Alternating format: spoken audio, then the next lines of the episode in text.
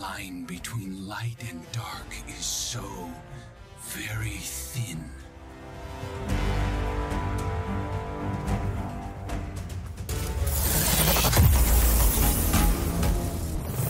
I am gold! And I have become legend. And welcome back, Guardians, to another edition of Becoming Legend. What is up? Whoop, whoop, whoop, whoop. The first episode of Becoming Legend in a brand new year, twenty twenty-two. Welcome back, exactly. Guardians. Welcome back, Mister Tweezy. Of course, I am your host, Mister Bird Up. We are happy to be here. Happy to give you some new updates on the world of Destiny. There's been quite mm-hmm. a lot going on. We took a little bit of a break over the holidays, of course, to spend time with family and uh, Eva Levante. But uh, turns out there's a lot of new things going on, Mister Tweezy. What kind of things are we going to talk about today? All right, so today we are going to talk, uh, first and foremost, we're going to do some housekeeping. There will be changes to the way that we do this podcast throughout this year and the coming years. So we want to make sure that we give you guys all of the information around that. We're going to talk a little bit about The Dawning. And then we're going to get into the most recent thing that dropped. Uh, as of recording, the most recent trailer we got is the new Ascendant Realm trailer. So we're going to kind of dive into that, talk about our reactions, talk about our theories and stuff like that. And yeah, I think that's that's everything we got planned for the day. All right. So. All right. That sounds great. That sounds great. One thing I did want to uh, go ahead and announce with those housekeeping is we are making some changes to the podcast. As you see, I know that we are coming up on a new year. We're coming up on a new expansion for Destiny. So we have excited, sorry, excited. We are excited to announce that we have decided to announce that upon the release of the Witch Queen expansion, February twenty-second, we will launch the second season officially of Becoming Legend. For those who've been listening along so far, you know, some seasons end around thirteen, some end at twenty. We kind of just kept going for a while there. There was a lot to cover in the Beyond Beyond Light year. But yeah. Now as we are coming to a new release of exp- expansive content and a whole wave of lore, we decided to make a couple changes to reflect that change upon ourselves in the podcast. Number one, mm-hmm. I wanted to announce is we will now have a Patreon. You will now be able to access our podcast ad-free. That's what I meant to say. And Mm-hmm. we will also three dollars will get you access to the episodes one day before they typically launch, which is normally on Fridays. We are changing that day as well. Another announcement, we had been releasing episodes on Thursday. They will be released on every other Friday now. So being a paid member of our Patreon will give you access to a day early, and you don't have to listen to any ads, which we will have mm-hmm. now throughout our podcast. What other changes are we implementing, Mister Tweezy? So we have a couple of things uh, that we're also doing. Uh, we are monetizing, obviously, with the launch of Patreon. You can see that we are going to try and make this podcast and this brand, this community, everything that we're building here. We're trying to set up the uh, the foundations to make this something that is sustainable. All right, so what that also means is that we are launching a standalone YouTube channel. If you search Becoming Legend on YouTube, by the time this video comes out, this should be on that channel as well. So you will be able to watch uh, all of our videos on, on YouTube as well. And uh, again, with the with the monetization thing, we are going to be doing ad reads. We are looking for sponsors. We do have some that we're going to do. Uh, we do have some, as you're even going to hear today. This is also a way for us to structure our podcast, but you guys will hear more about that ad later. But yeah, again, everything that we're doing, including launching season two of the podcast, we're not really changing anything. It's not like we're taking a break, but it is a time for us to kind of set forward a new foundation for how we want this to continue. And since it is the release of Witch Queen specifically, if you take a look at all of our graphics that we've created over the past year, everything that you see on us is very much related to Stasis and Beyond Light. And with Witch Queen coming up, we figured now is the perfect opportunity to kind of change up some of our artwork, kind of change up some of our graphics, kind of change up the way that you guys view the podcast itself to make it a much more polished product for you. And we're going to have it more in line with some of the, the design ideas that are presented within Witch Queen itself. So that's it. Patreon, three dollars a month is going to get you access to our feeds one day free with no ads. You're going to be able to watch us on our own dedicated YouTube channel, Becoming Legend. Mm-hmm. Uh, we're going to have more ads throughout the podcast. and yeah, it's it's going to be exciting. We've we've spent uh, a lot of this this off time, as it will, uh, talking about how we want to grow and how we want to continue to improve what we're doing here. So this is what sets that foundation for us, and this is what's going to allow us to continue to grow and, and make this awesome content for all you guys. So with that being said, I think that leads us perfectly into the one thing we didn't get that. Could you try again? Really? Wow, Alexa over here. Hey man, Alexa oh, really digs the podcast. It. it wasn't it wasn't her, it was Siri, and then I triggered the one that was in my room. Smart devices, man. But um with that being said, the off season was The Dawning. And I don't think we really need to get too much into it, but we can talk a little bit about what happened in The Dawning. There was a couple of new things that were introduced, a new weapon with a new perk, and a couple of new quests as well. Uh, so I'm curious, what was your experience in The Dawning, you know, throughout the break? How'd you, how did you like it? Okay, so for me, I think this Dawning was a little bit different. Um, it could be the fact that this is the longest season that we've had um, in general. Mm-hmm. I have been experiencing a little bit of burnout throughout the holidays. I did participate in The Dawning in order to do the new quests and get a little bit of storyline that was introduced there. Um, there's some really good, you know, stories. It's very uh, family-oriented and, and kind of represents the Dawning slash Christmas vibes, and you get to check in on your favorite characters. Um, but besides that, I did not grind out The Dawning like I normally would. I didn't bake cookies for every single character and make a million of those and grind out all every single step. It's quite a lot, honestly. And um, even some of your favorite Destiny content creators may have expressed that this year was particularly grindy. So unfortunately, I did not go all the way through, but I had fun. I had a good time. And I'm here to express uh, exactly what happened in those quest lines. What about you? Uh, I had fun. I did it all. The only triumphs that I didn't get Uh, this past Dawning, I did not get the one for throwing all the snowballs, and then I didn't get one for baking all of the cookies that they have. I did deliver them to every vendor. I did notice that Riven is no longer a vendor that you can deliver cookies to. That's neither here nor there. uh, but yeah, I, I engaged with it, but also, uh, yeah, I'm in the same boat as I think everybody else is, uh, with the fact that this season has been six months long, uh, and with the way that the Dawning has been structured, just like historically for us, um, it's not always the thing that's really fun, especially when, uh, I don't know if you experienced this when it first started, uh, there was a lot of talk in the community about not being able to get null taste for whatever reason. Um, it was it was a little bit more difficult to get some of the uh, some of the ingredients than it was in previous years. So, wow. yeah, it wasn't it wasn't great. I had to, I ended up running uh, Void, like Blink, Blink Warlocks. Mm-hmm. So, yeah, it was it was an event, uh, but it's over. But also, yes, it has been a long season, even with uh, adding in the thirtieth anniversary stuff uh, when they did in November. Like, it's still not enough when there's new games that came out over the holiday that people want to play. And then also the fact that the two new quests are the only new things that were introduced this season. And there was not really a whole big distinction between how, you know, like how Festival of the Lost changed this year in a significant way. Dawning hasn't changed in four years. We, we're still baking cookies. We're still doing everything that we've been doing since D two. Uh, so, yeah, it's it's understandable to be tired of it. So, but yeah. Yeah. Those new quests, though. The new quest, I will say, uh, and we can talk a little bit, like, I, I wrote down in our show notes, like, the specifics of what happened in those quests and what we did. Um, those new quests were exciting, though, because it was a, a moment where past season stories didn't seem to be abandoned completely. It did seem like we are, Destiny is, and Bungie is going to continue this through line of bringing back in elements of the story into other things. And that does give me hope for events moving forward, that maybe these characters and these events and the things that we do throughout the season will have more of an impact on even just the small, silly events that we do.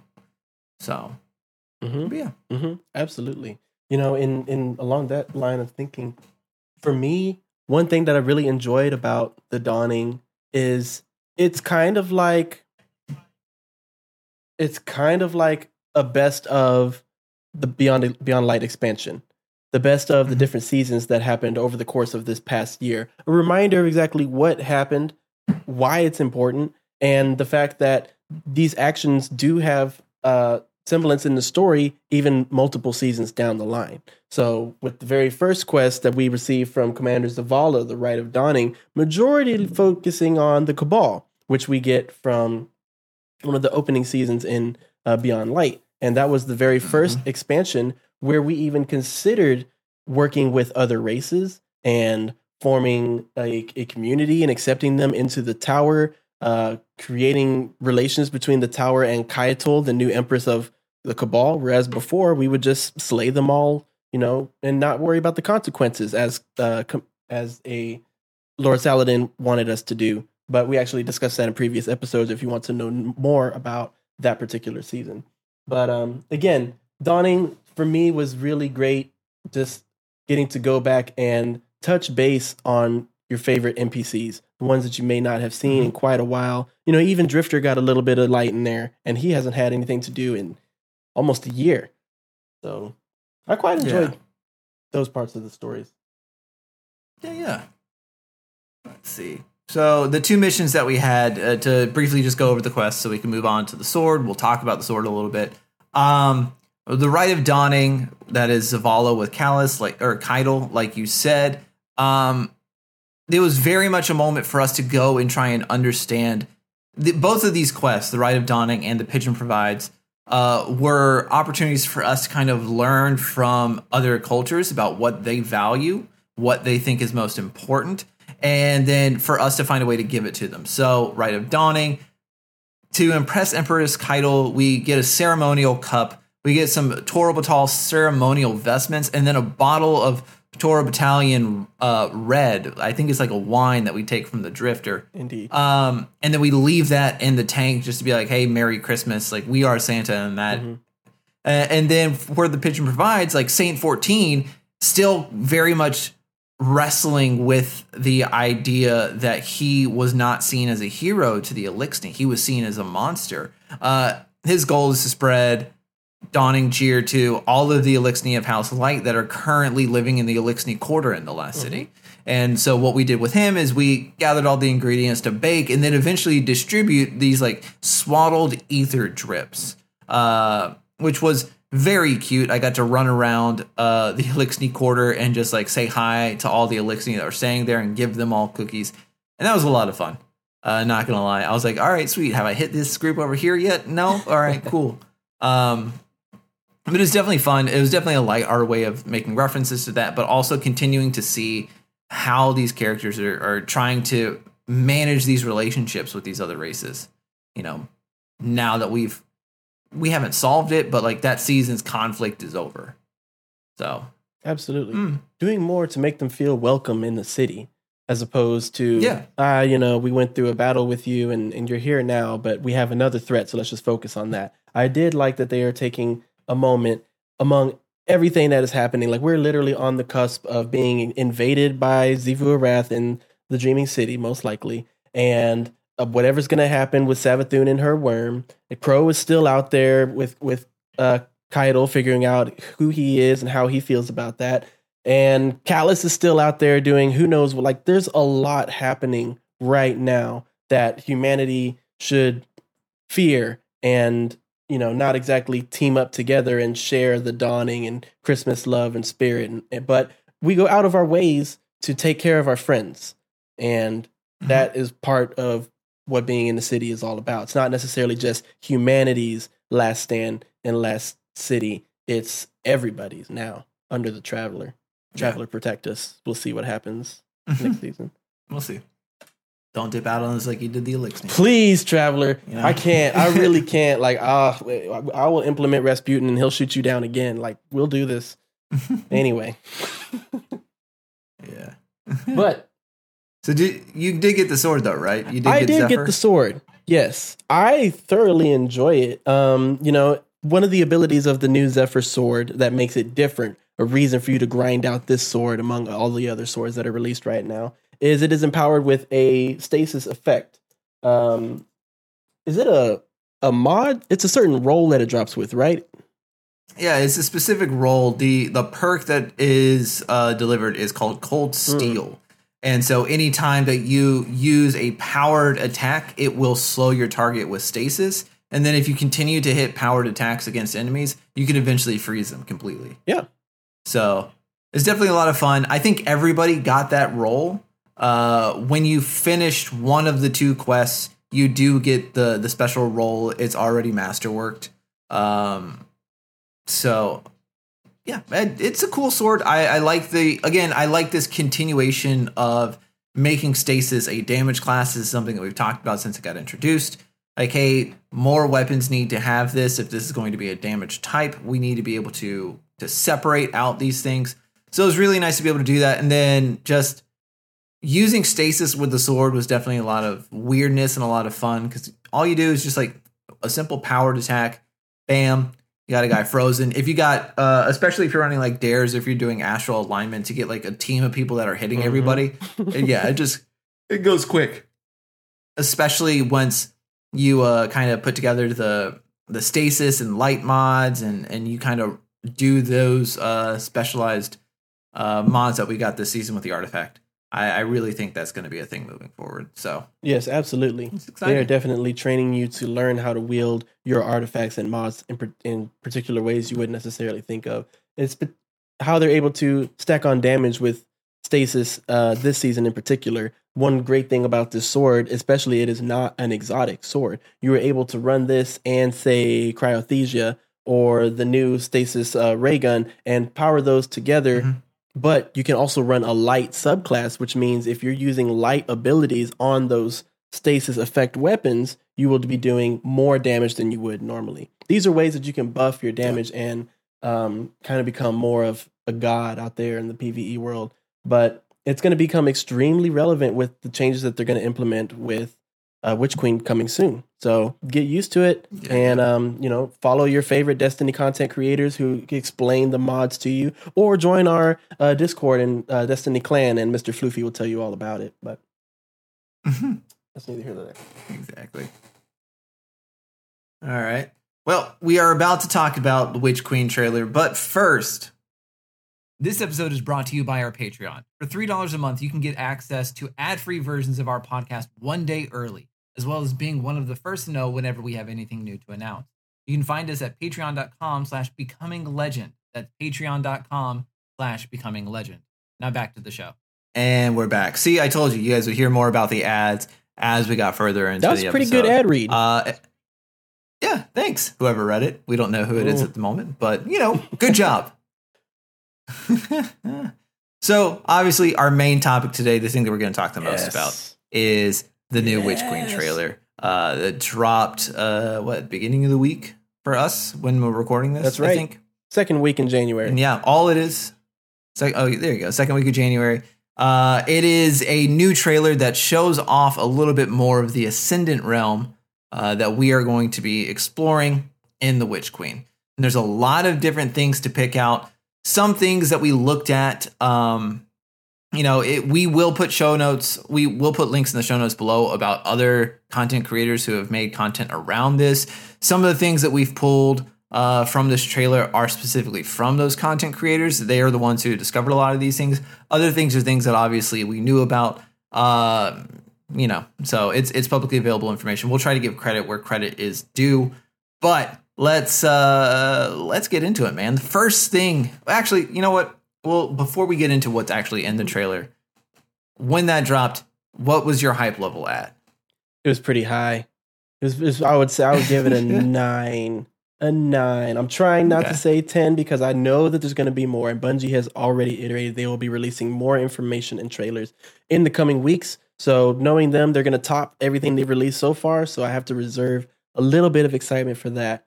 But a clear nine, like, wow, the stuff that they show in this world, in particular about Savathun's throne world and how she has used the powers of the Ascendant Realm to formulate her own castle, her own castle in the sky. Like, it's mm-hmm. it looks like it's made out of light, honestly. That's what's really so shocking to me is the aesthetic. It doesn't look like Oryx's throne world at all. Very no. interesting. Very much so. Well, that's good.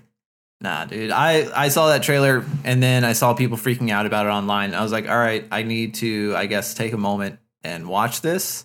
Uh, and then when I watched it, I was like, all right, this is great. I need to watch this four more times to really kind of like pick through and, and see the things, you know, that, especially with Bungie, they know yes. that the community will pick apart a trailer and will search for clues if you put clues in there. And that is that is something that's happened throughout everything. There was the whole geocaching thing with Warmind. There is the whole Morse code thing and the puzzle solving for, uh, what was it? Black mm-hmm. Armory. That's Season right. of Black Armory. There was a whole bunch of puzzle solving to get the last, the what was it? Go Fan and Forge? Uh, something like that. So they know that we like these puzzles and they put so many of them in this that uh, I just can't even, I can't even believe Uh, that they're willing to give up this much information without telling us anything. You know, like it's like a fun little trick because we got some stuff. We're going to talk about some stuff in a second uh, where it's just like, all right, like, do we actually know what is happening here? Does this confirm some theories? Is this creating new theories? Whatever. Mm-hmm. But we'll start with the the obvious. The most obvious thing is the thing that that trailer opens up on. There is a sunken pyramid ship inside of Savathun's Ascendant Realm. And we know, uh, thanks to the fact that they had this published on the, the Witch Queen uh, expansion page itself, we know that that's probably going to be the location of the new raid, uh, is that we are going to be infiltrating a pyramid ship. But what we're going to do there, is that actually a pyramid ship, like a real pyramid ship? How did a pyramid ship get into the Ascendant Realm? Um, how does this pyramid ship get taken down? Like, these are questions that I start having after seeing it. I'm like, all right, cool. Like, we, we see there's a, a pyramid ship. There's a, a way to commune with the darkness there. But why is this here? How did this get here? Because there we know uh, once the pyramid ship started invading, before we said goodbye to Asher Mir, he tried to shoot the the pyramid ships and saw that the energy or like the the projectiles would dissipate upon like hitting and would cause no visible damage. Yes. And this does look like it's a damaged ship that's like sunk in a sh- in a swamp. How did this happen? How what power is there that can take down a pyramid ship? And I I'm excited specifically because of that ship, because I'm like, okay, we're going to start to see the unveiling of what comes after. We know that that Savathun, we don't, we actually don't know Savathun's role in everything, what is going to be, but we do know that there is an entity in the deep that we will eventually face. And right now, there is no real information about who is going to win or lose because we've not been able to do any damage to any of these ships. And so this is exciting because this means that maybe we'll start to figure out what humanity can do to survive. How can we defeat this enemy? Because it, there's just, you know, this is the first time that we've seen any sort of damage happen to one of these ships.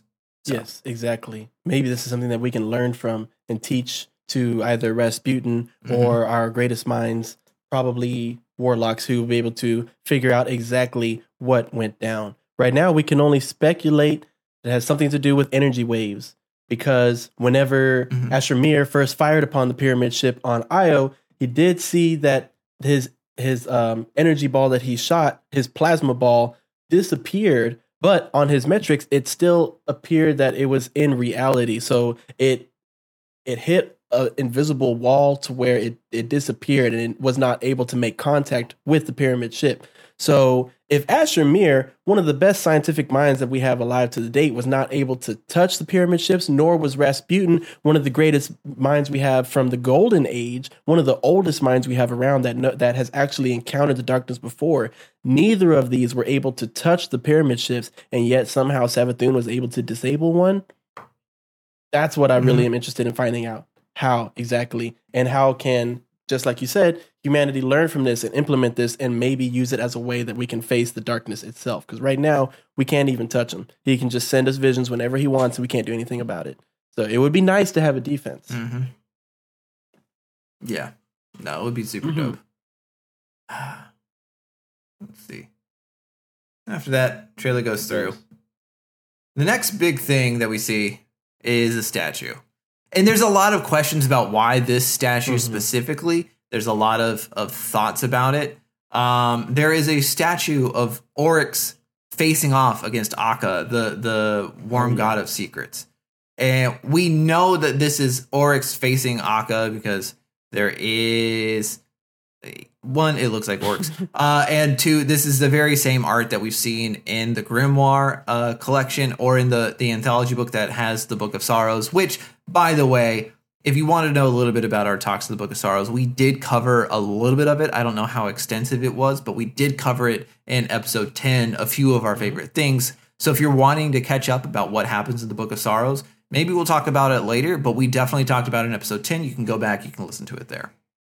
But the big thing is that Oryx versus Akka is is what makes Oryx the Taken King. You know, they're in the middle of their their constant wars against each other, where they're constantly killing each other and then coming back. And Oryx, uh, back then, Auryx, A U R Y X, I don't know how to pronounce Oryx, that. I always it's, thought it was Aur- Oryx, Aurix. Spelled different. Who knows? Aurix, Aurix. Oryx. We'll take that. Kind of goes together. Let's go with Aurix. Aurix. So Aurix realized that, or has this conclusion that the worm gods had deceived him and his sisters by giving Sorry, them worms. Yes, we can say it again. Jesus. It's Aurix, okay? Aurix took on Akka, all right? It was the whole thing. Down. And then yeah. Akka wasn't having it. Aurix said, you gave us the worms so we can have power, but you actually tricked us because the whole thing about your religion is you keep what you kill. If you've seen Chronicles of Riddick, just like that. But you mm-hmm. didn't kill the worms. They were gifted from Akka to Aurix. So no matter what happens, no matter how powerful Aurix gets through the sword logic out here, killing and slaying, you know, whole solar systems, he will never become more powerful than Akka unless he is able to defeat and take the darkness from Akka. That's pretty much what happened. Mm-hmm. Okay, Siri? Yeah. Pretty much. Yeah. Thanks, Siri. Uh, so obviously there is a whole a book, a whole chapter about this this face off between the two. One of the big things is that Akka has the ability to commune with the deep, and Oryx wants to commune with the deep and with the with the entity behind the darkness. And he realizes he can't do it.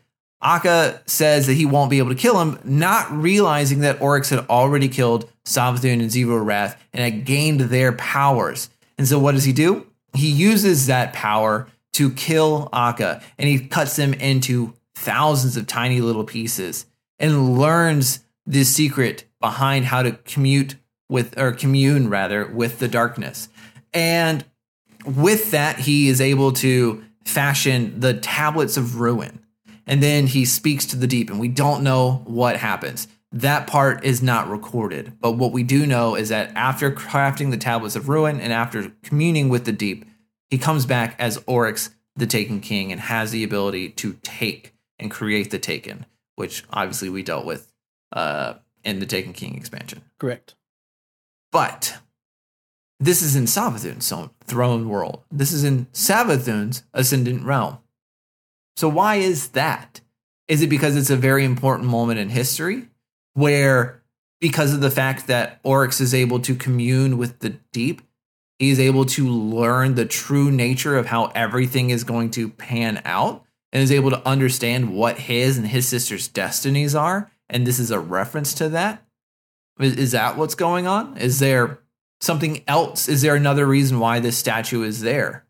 Is there something that we don't know about that event that we're going to find out? Is this that that event specifically was the turning point in Oryx ascending to the next realm? And by likening that, that is what Savathun is implying, is that she, maybe with the separation of the worm that we are about to, to do or not do, mm-hmm. I don't know what's going to happen. Is that going to be something that elevates Savathun to her next level, whatever that may be? Yeah. Yeah. Yeah. Oh, yeah. Theories about and, it. And, you know, it that's really what the evidence is pointing to, is that that is exactly what is going yeah. to happen, is that she is going to have an awakening just like Oryx did. And we are going to fight her at that pinnacle moment where she just gained, where she just became mm-hmm. the most powerful. And we have to learn how to take her down. Another thing in regards to what you're saying about why is this statue here, I really think you were onto something about it being a, a moment in history that was extremely important, not only to Savathun and Oryx, but really to her species in general, which I believe were called the Kree or the Krill. Sorry if I'm messing that up, people, but it was the yeah. Kree or the Krill before they they engaged the, with the, uh, the worms and became the hive. They were a complete another species. So when you look at the history of the Krill, this is the moment where, this is the second moment where they ascend into godhood, but perhaps now they'll be able to keep that title and not get knocked down like Oryx did. Another thing is, during this trailer that we're describing to you now, there is a moment where Savathun voices this: Ascendant Realm was once indistinguishable from my own mind. So probably the most important moments in her mind will have physical locations in this throne world. And just as a theory and, and a maybe a prediction, I predict there will be other moments in the Destiny timeline that will also be present in this throne world. I would really want to hope that Gaul and the capture of the Traveler has some sort of importance in there as well, because this would, this is a moment where she first learned from Gaul that the light can be captured and controlled, and used that to fuel her plans in order to go through everything that she's doing right now. So whenever you see these hive ghosts that are floating around, you can safely say she got the idea from Gaul. So. Yeah. Yeah. You know, and, and it's just, again, we're these are all theories, of course. Like oh, we're yeah. reading a into lot. a trailer a here, um, you know. But it was an important moment, and e- what's what's especially striking is the fact that she was not there when Oryx defeated Akka. Obviously, she was killed, and Savathun and Xivu Arath uh, did not get brought back until after Oryx became the Taken King. Oryx brought his sisters Xivu Arath back first in an act of war, and then in an act of cunning was able to bring back uh, Savathun. Um, so again, continuing to to fuel into what feeds their worms and, and what brings them back.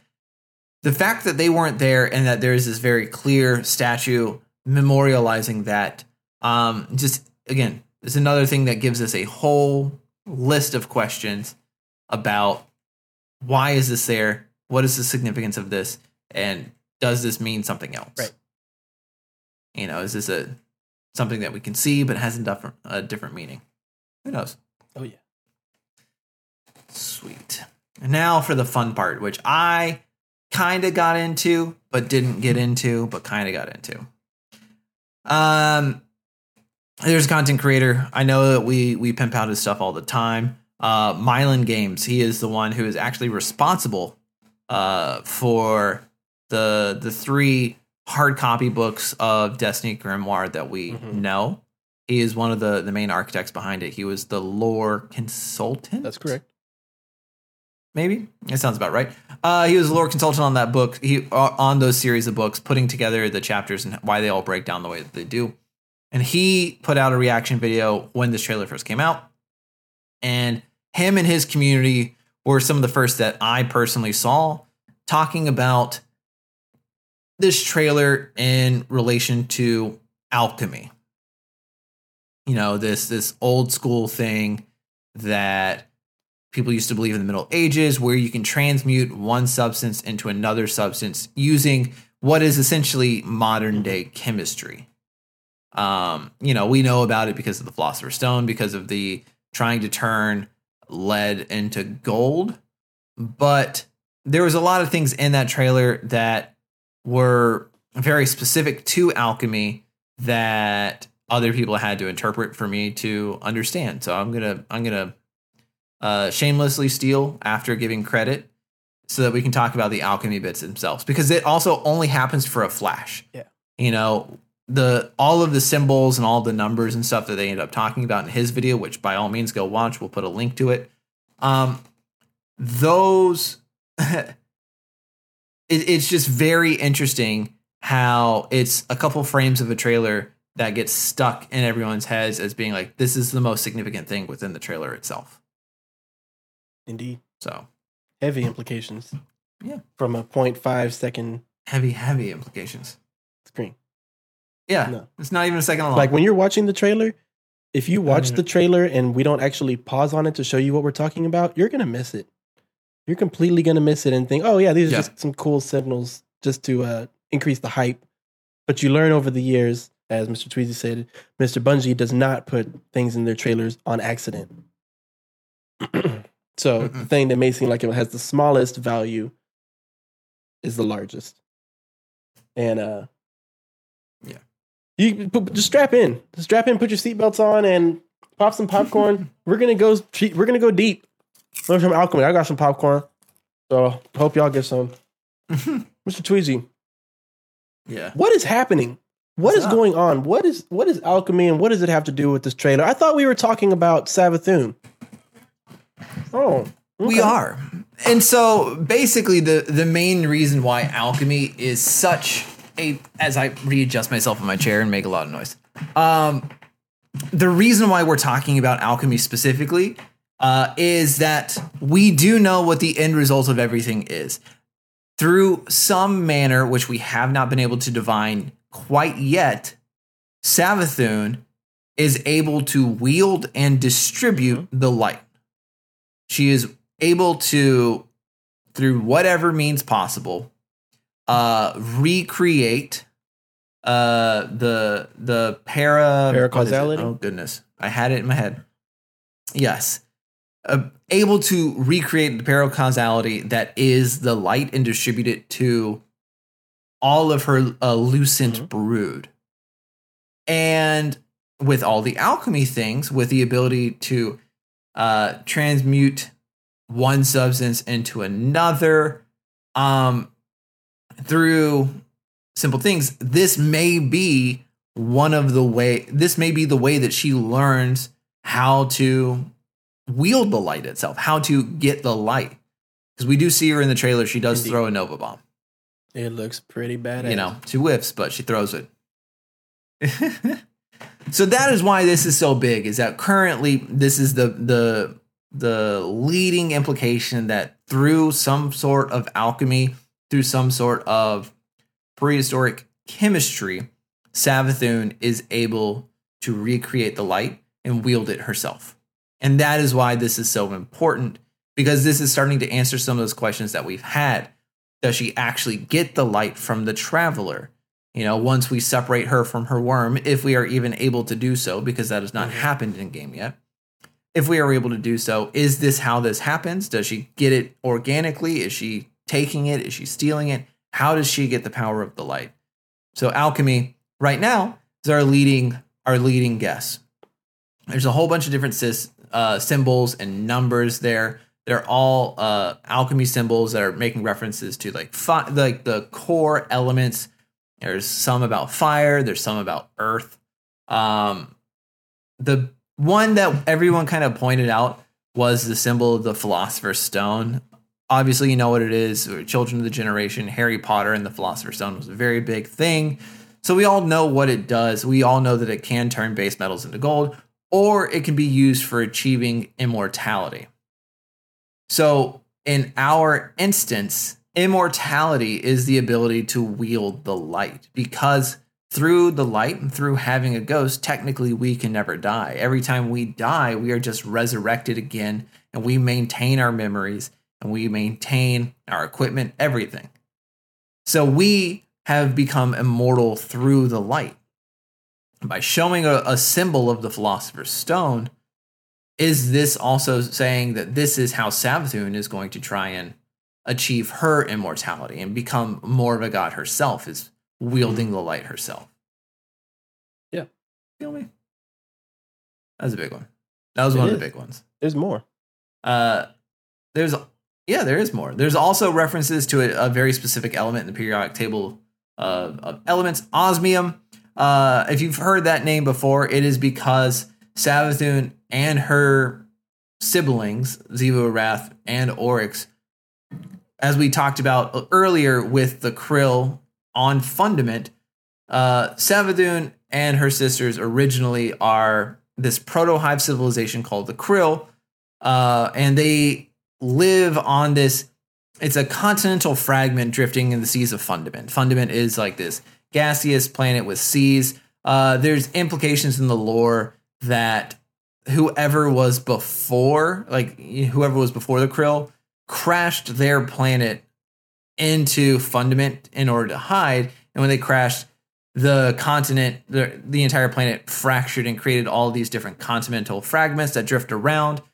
There's the helium drinkers. Uh, and specifically with Savathun, her and her brood are from the Osmium court.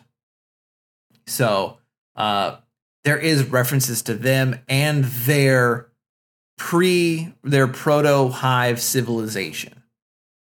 So with that, you know, the, the big things about that, again, and I think we talked about it in episode ten, is that because of the fact they had such a short lifespan, only ten years, and their father was driven to madness, and Taox, the second in command, made a deal with the helium drinkers to try and get the, the sisters killed.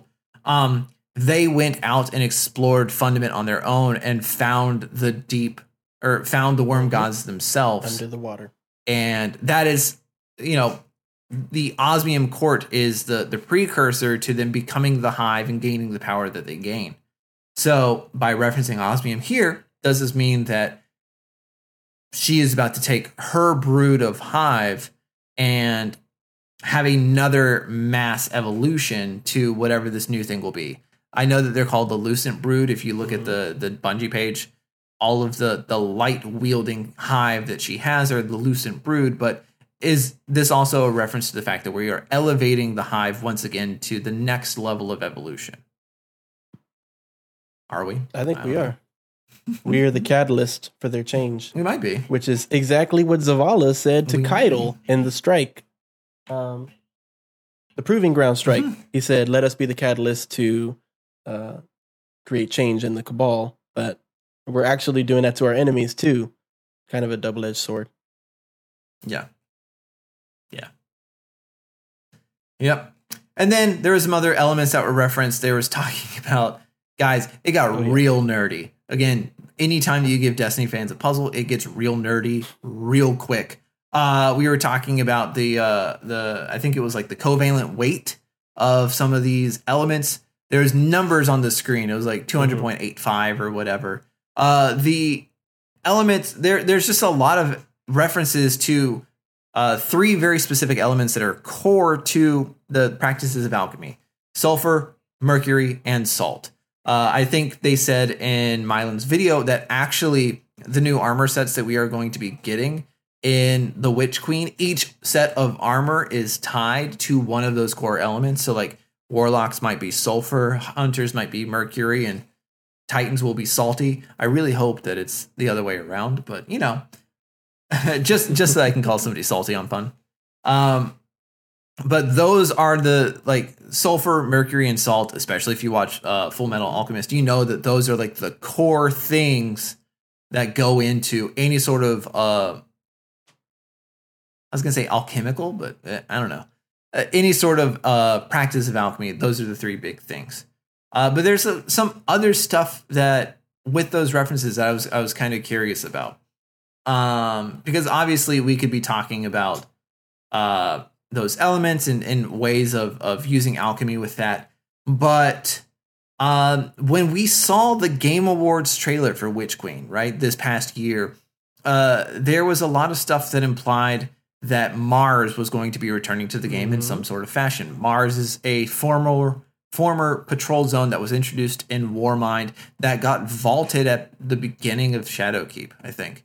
The darkness came in and invaded, and all those planets became grayed out. In fact, there's multiple references to, to Callus and to Osiris exploring those areas of space and seeing nothing there. But Mars is back in some way, shape, or form. Now, Mercury, very obvious. Mercury could be referencing the planet Mercury. We got that introduced to us in Curse of Osiris. That was lost to, to the darkness as well. And then sulfur could be referencing the sulfuric volcanoes Mm-hmm. that exist on Io, which is a planet that, again, we had in Vanilla D two. And I think that's also very interesting because when Destiny or when Bungie did introduce the idea of content vaulting, a lot of the things that they had mentioned was specifically the fact that these patrol zones were kind of old, and more importantly, with the new launch of Shadowkeep and with the swap to a new engine, uh, those patrol locations needed to be reworked to be brought back to what their current standard of modeling and, and environments are. So we never fully understood with putting things into the content vault. Did that mean that some things would come back? Did, would we see some of these locations again? Is this going to rotate? This could be hints that we could be seeing some of these old planets again, and we could be exploring what has happened to those planets after the darkness took them yes. and made them disappear. What has changed? Will we be going back to Hellas Base, the, the Hellas Basin? Will we be able to see um, the, the old Clovis Bray facility? You know, these are just questions. But uh, those are my theories. Oh, yeah. What about you? What what stood okay, out to so you in the trailer? For me, especially also this? The alchemy, but a little bit um, mm-hmm. not necessarily focused on how the function of alchemy works, more into the actual lore perspective of light versus dark, transmutation, stuff like that.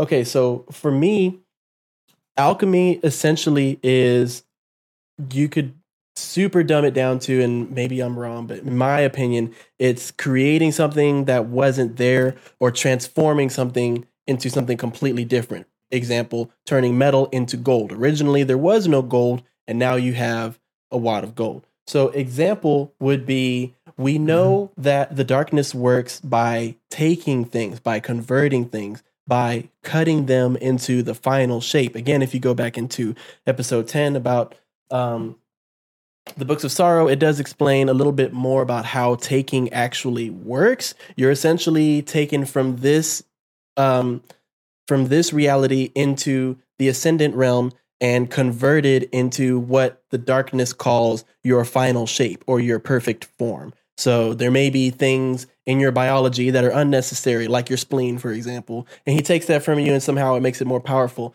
But during this process, if you're thinking about it from a chemical standpoint, there has to be a transition from one type of atom into another for this taking to occur. So that's kind of what relates to me in uh, an alchemy sense.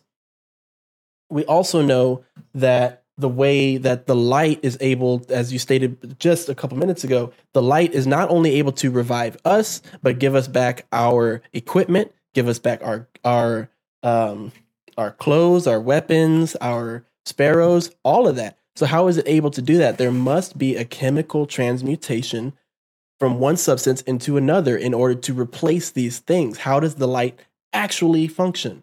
So when you start thinking about that, it opens up a pathway that if you are following Savathun's history, she would know all about chemistry and potentially how to do this. If she were able to harness the, the way the light is able to reproduce chemically our mass, then she would be able to do the same thing for the darkness. If she already has some powers of the darkness, which is able to take and transmutate matter, and she's able to combine that with the light, then that just, I don't know, it makes her powers seem more real to me. I get really heavy into the uh, the LARPing part of this game, and I think, how would this actually work? How does it function? So this may possibly explain how she's able to revive her Hive Guardians into the Lucent Brood and what is actually taking place there. None of this is confirmed. Again, this is just my theories, but I don't know. I'm really focusing on how, on the how, and to me, this the alch- the alchemic yeah. sorry alchemic hints that they're giving us really go to give us a lot of information without, like you said, telling us exactly what happens in the game. To me, yeah, and it's also, you know, just as an aside, this shoots down my theory that I had working at the point, which was that she was going to use the Vex network. That's right. You know, there was that uh, when Coria was given to Savathun, uh, there was a give and take there. Like Savathun obviously got his uh, god of cunning. So use that cunning to be like, hey, like, I will teach you the sword logic, and in exchange, you teach me about the Vex network. True. And the Vex are masters of simulation. And if they can understand how something happens, then they can simulate it. That is why they were able to take down mm-hmm. uh, Saint fourteen mm-hmm. the way that they did. Um, so we know that the Vex, with their prediction engines and with, with all of their technology, they're able to do things, but they've never been able to recreate paracausality. And but with the ghost shells that she was getting, and with the fact that she was very interested in how the revive mechanic works, because there's multiple references in the lore, especially with the last season, about her really paying attention to that. Um, I thought that's how it was going to happen. Yeah, maybe it is still, but you know, it's it's exciting because this again takes the entire community into a whole different direction of, mm-hmm. hey, is this how this is going to happen? Yeah, I love how uh, they send us into a tailspin, and we're just off chasing our own theories to hold us for a couple of weeks until we actually figure it out. Yeah, but you absolutely do have a point there, and that yeah. um, the the Vex network would completely explain how her Ascendant uh, Realm works. In the line that she also drops in the trailer, where she is watching our every step and counting every bullet that we fire, that sounds exactly like a Vex, a Vex simulation to me. How would she be able to monitor that without the help of the Vex, because the Ascendant plane doesn't necessarily give you the be all end all see everything ability. You know, it's a place that you can control. So she maybe she is working with the Vex somehow, or able to implement Vex technology into her Ascendant Realm. This could be the culmination of many races of of the Destiny universe, as well as magic and Vex math. Who knows? Yeah.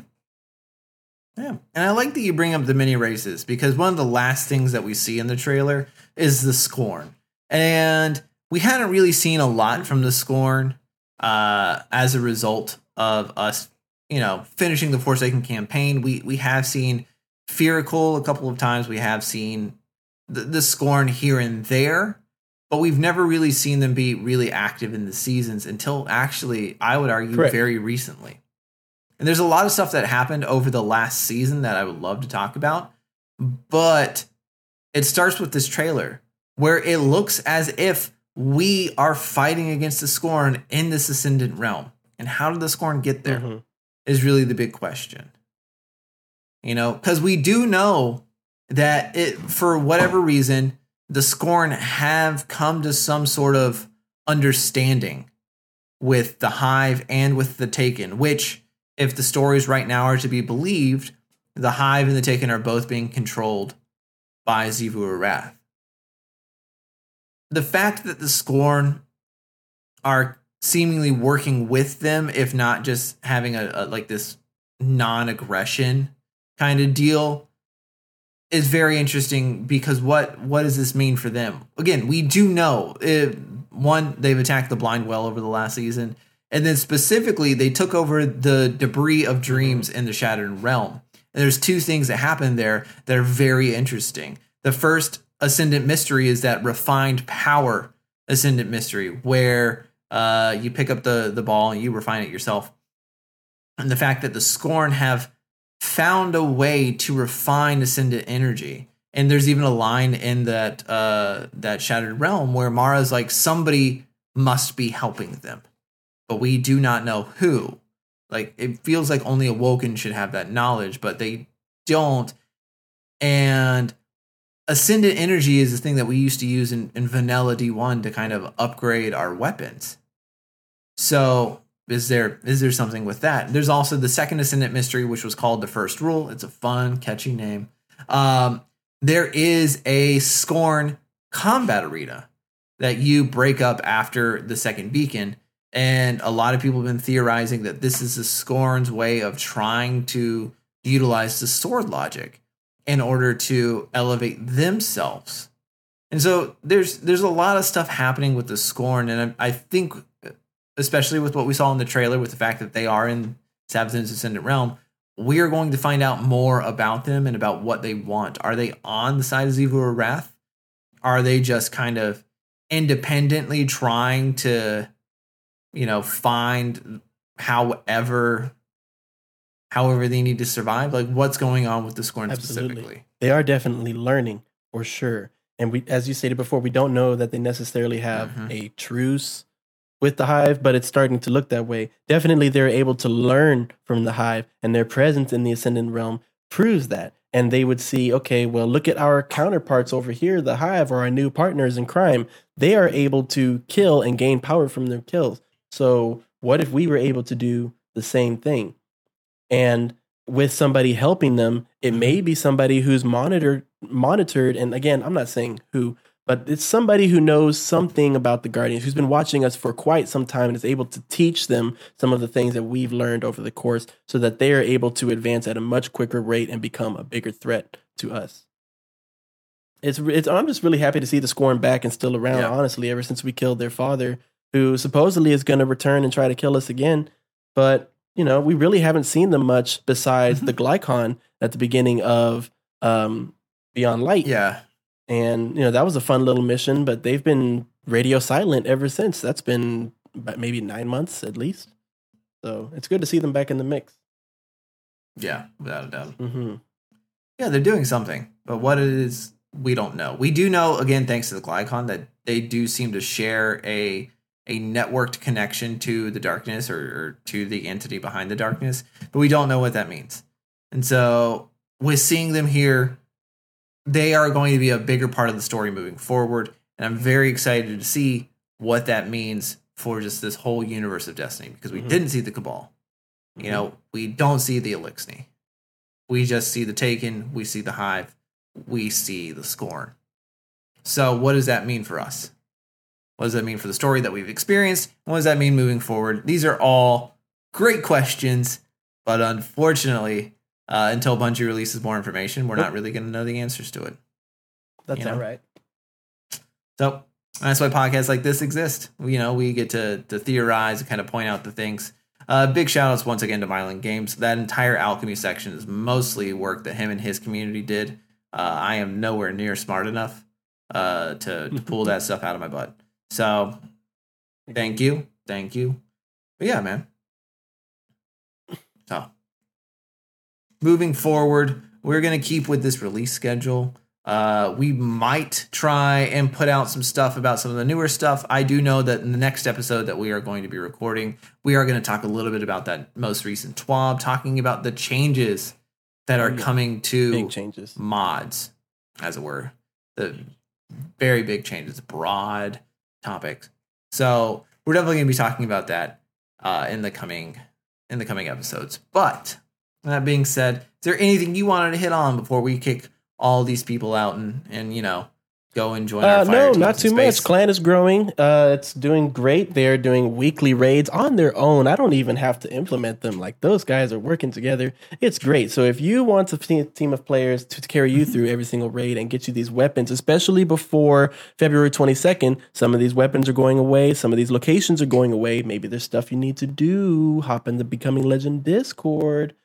Um, besides that, I just want to say, keep your eyes open and keep your, uh, keep your wits about you as we are preparing for this, uh, breakage with Savathun's wit, with, with her, uh, sorry, not her witch, her worm, worm witch, witch worm, you know the deal. Uh, expect an attack from Xivu Arath. Yeah. Um, don't trust anybody. Hopefully we'll get a resolution to Osiris. And, um, yeah, that's, that's, that's pretty much all I got right now.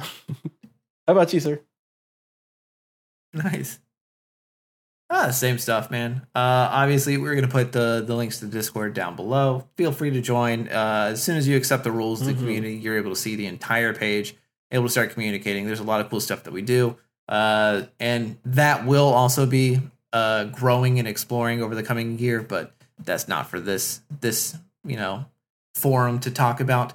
Past that, uh, I know you and I are trying to get back into the stream thing. Uh, so you can always catch us on our Twitches, uh, find me also on Twitter. I, all of our socials, mm-hmm. all of our information is going to be in the show mm-hmm. notes below. So definitely check that out. And yeah, with that being said, check out that previous episode, episode ten. Again, we kept referencing it. It is about the Book of Sorrows. Uh, if you want to get a good idea of some of the stuff that we have coming up and what that implication is for what the future seasons could be, uh, definitely check that out there.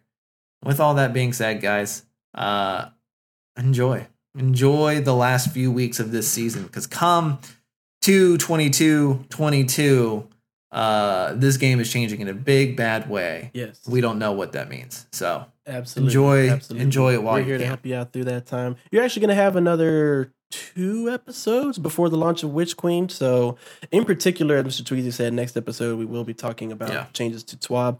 But I just want to say here, if you want tips about how to go, uh, how to save up your bounties for the best E X P uh, bursts whenever the season comes around, tune in next season. And also about potential builds that may be necessary for Witch Queen. Weapons, mods, armor, all of the above. How to best prepare yourself for the coming threat.